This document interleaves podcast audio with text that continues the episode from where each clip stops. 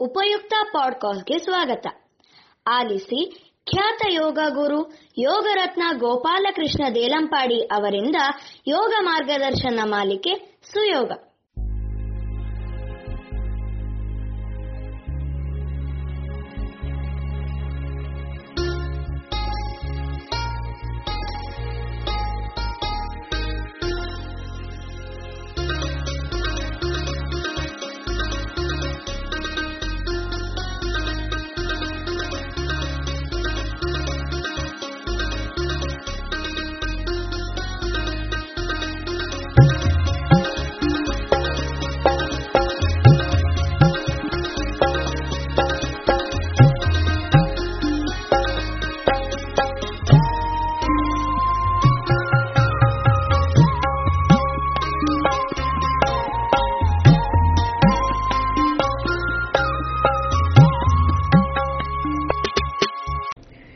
ಎಲ್ಲರಿಗೂ ಸಹ ವಂದನೆಗಳು.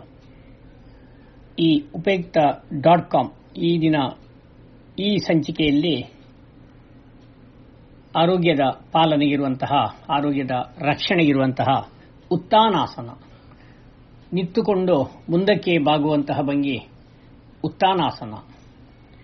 ಈ ಆಸನದಲ್ಲಿ ಬೆನ್ನು ತಲೆಯನ್ನು ಮುಂದಕ್ಕೆ ಬಾಗಿಸುವುದು ಬೆನ್ನೆಲುಬಿಗೆ ಹೆಚ್ಚಿನ ಎಳೆತ ನೀಡಿದಂತಾಗುತ್ತದೆ. ಇಲ್ಲಿ ದೈಹಿಕ ಆರೋಗ್ಯ, ಚಿತ್ತಶಾಂತಿ, ಆಧ್ಯಾತ್ಮಿಕ ಸಾಧನೆಯ ಸಾಧನವಾದ ಯೋಗ ನಮ್ಮ ಭಾರತೀಯರ ವಿಶಿಷ್ಟ ಕೊಡುಗೆ ಪರಂಪರೆಯಾಗಿದೆ. ಅಂತಹ ದೈಹಿಕ ಆರೋಗ್ಯ, ಚಿತ್ತಶಾಂತಿ, ಆಧ್ಯಾತ್ಮಿಕ ಸಾಧನೆಯ ಸಾಧನವಾದ ಪತಂಜಲಿ ಋಷಿಮುನಿಗಳು ತಿಳಿಸಿದ ಅಷ್ಟಾಂಗ ಯೋಗದ ಮೂರನೇ ಮೆಟ್ಟಿಲೆ ಸ್ಥಿರಂ ಸುಖಂ ಆಸನಂ. ಈ ಸಂಚಿಕೆಯಲ್ಲಿ ಉತ್ತಾನಾಸನದ ಬಗ್ಗೆಯ ಮಾಹಿತಿ ಪಡೆಯೋಣ. ಉಪಯೋಗಗಳು. ಉತ್ತಾನಾಸನ, ಅಭ್ಯಾಸ ಮಾಡುವುದರಿಂದ ಪಿತ್ತಕೋಶ ಮತ್ತು ಮೂತ್ರ ಪಿಂಡಗಳು ಚೆನ್ನಾಗಿ ಕಾರ್ಯನಿರ್ವಹಿಸುತ್ತವೆ. ಹೊಟ್ಟೆ ನೋವು ನಿಯಂತ್ರಣವಾಗುತ್ತದೆ. ಸ್ತ್ರೀಯರ ಮುಟ್ಟಿನ ದೋಷಗಳು ನಿಯಂತ್ರಣವಾಗುತ್ತದೆ. ಪ್ರತಿದಿನ ಈ ಆಸನ, ಅಭ್ಯಾಸ ಮಾಡುವುದರಿಂದ ಮನಸ್ಸಿನ ಗೊಂದಲ ನಿವಾರಣೆಯಾಗಿ ಲವಲವಿಕೆ ಮೂಡುತ್ತದೆ. ಕಣ್ಣುಗಳ ಹೊಳಪು ಹೆಚ್ಚುತ್ತದೆ. ಆದರೆ ಅತಿಯಾದ ಸೊಂಟ ನೋವು. ಸ್ಲಿಪ್ ಡಿಸ್ಕ್ ಸಮಸ್ಯೆ ಇದ್ದವರು ಈ ಆಸನ ಅಭ್ಯಾಸ ಮಾಡುವುದು ಬೇಡ. ಈ ಆಸನದ ಅಭ್ಯಾಸ ಕ್ರಮ, ಜಮಖಾನ ಹಾಸಿದ ನೆಲದ ಮೇಲೆ ಮೊದಲು ತಾಡಾಸಲ್ಲಿ ನೆಲೆಸಬೇಕು. ಆಮೇಲೆ ಬೆನ್ನು ಕುತ್ತಿ ನೇರ ಮಾಡಿ. ನೆಟ್ಟಗೆ ನೇರವಾಗಿ ನಿಂತುಕೊಂಡು, ಆಮೇಲೆ ಉಸಿರನ್ನು ತೆಗೆದುಕೊಂಡು, ಎರಡೂ ಕೈಗಳನ್ನು ನಿಧಾನವಾಗಿ ಮೇಲಕ್ಕೆ ತಂದು ಶಿರಸ್ಸಿನ ಮೇಲೆ. ಹಾಗೆ ಉಸಿರನ್ನು ಹೊರಕ್ಕೆ ಬಿಟ್ಟು ನಿಧಾನವಾಗಿ ಮುಂದಕ್ಕೆ ಬಾಗುತ್ತಾ ಎರಡೂ ಕೈಗಳನ್ನು ಪಾದದ ಸಮೀಪದಲ್ಲಿ ಊರಬೇಕು.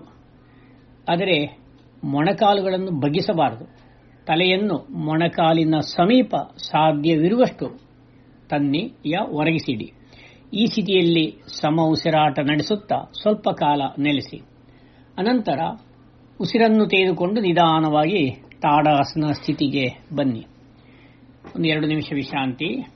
ಹಾಗೆ ಇನ್ನೊಮ್ಮೆ ಅಭ್ಯಾಸ ನಡೆಸಿ.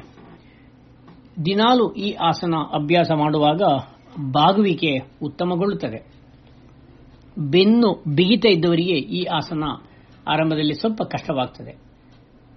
ಯೋಗಾಸನಗಳನ್ನು ಒಮ್ಮೆ ಗುರುಮುಖೇನ ಕಲಿತು ನಾವು ಅಭ್ಯಾಸ ಮಾಡಬೇಕು. ಇದಿಷ್ಟು ಉತ್ತಾನಾಸದ ಸಂಕ್ಷಿಪ್ತ ಮಾಹಿತಿಗಳು.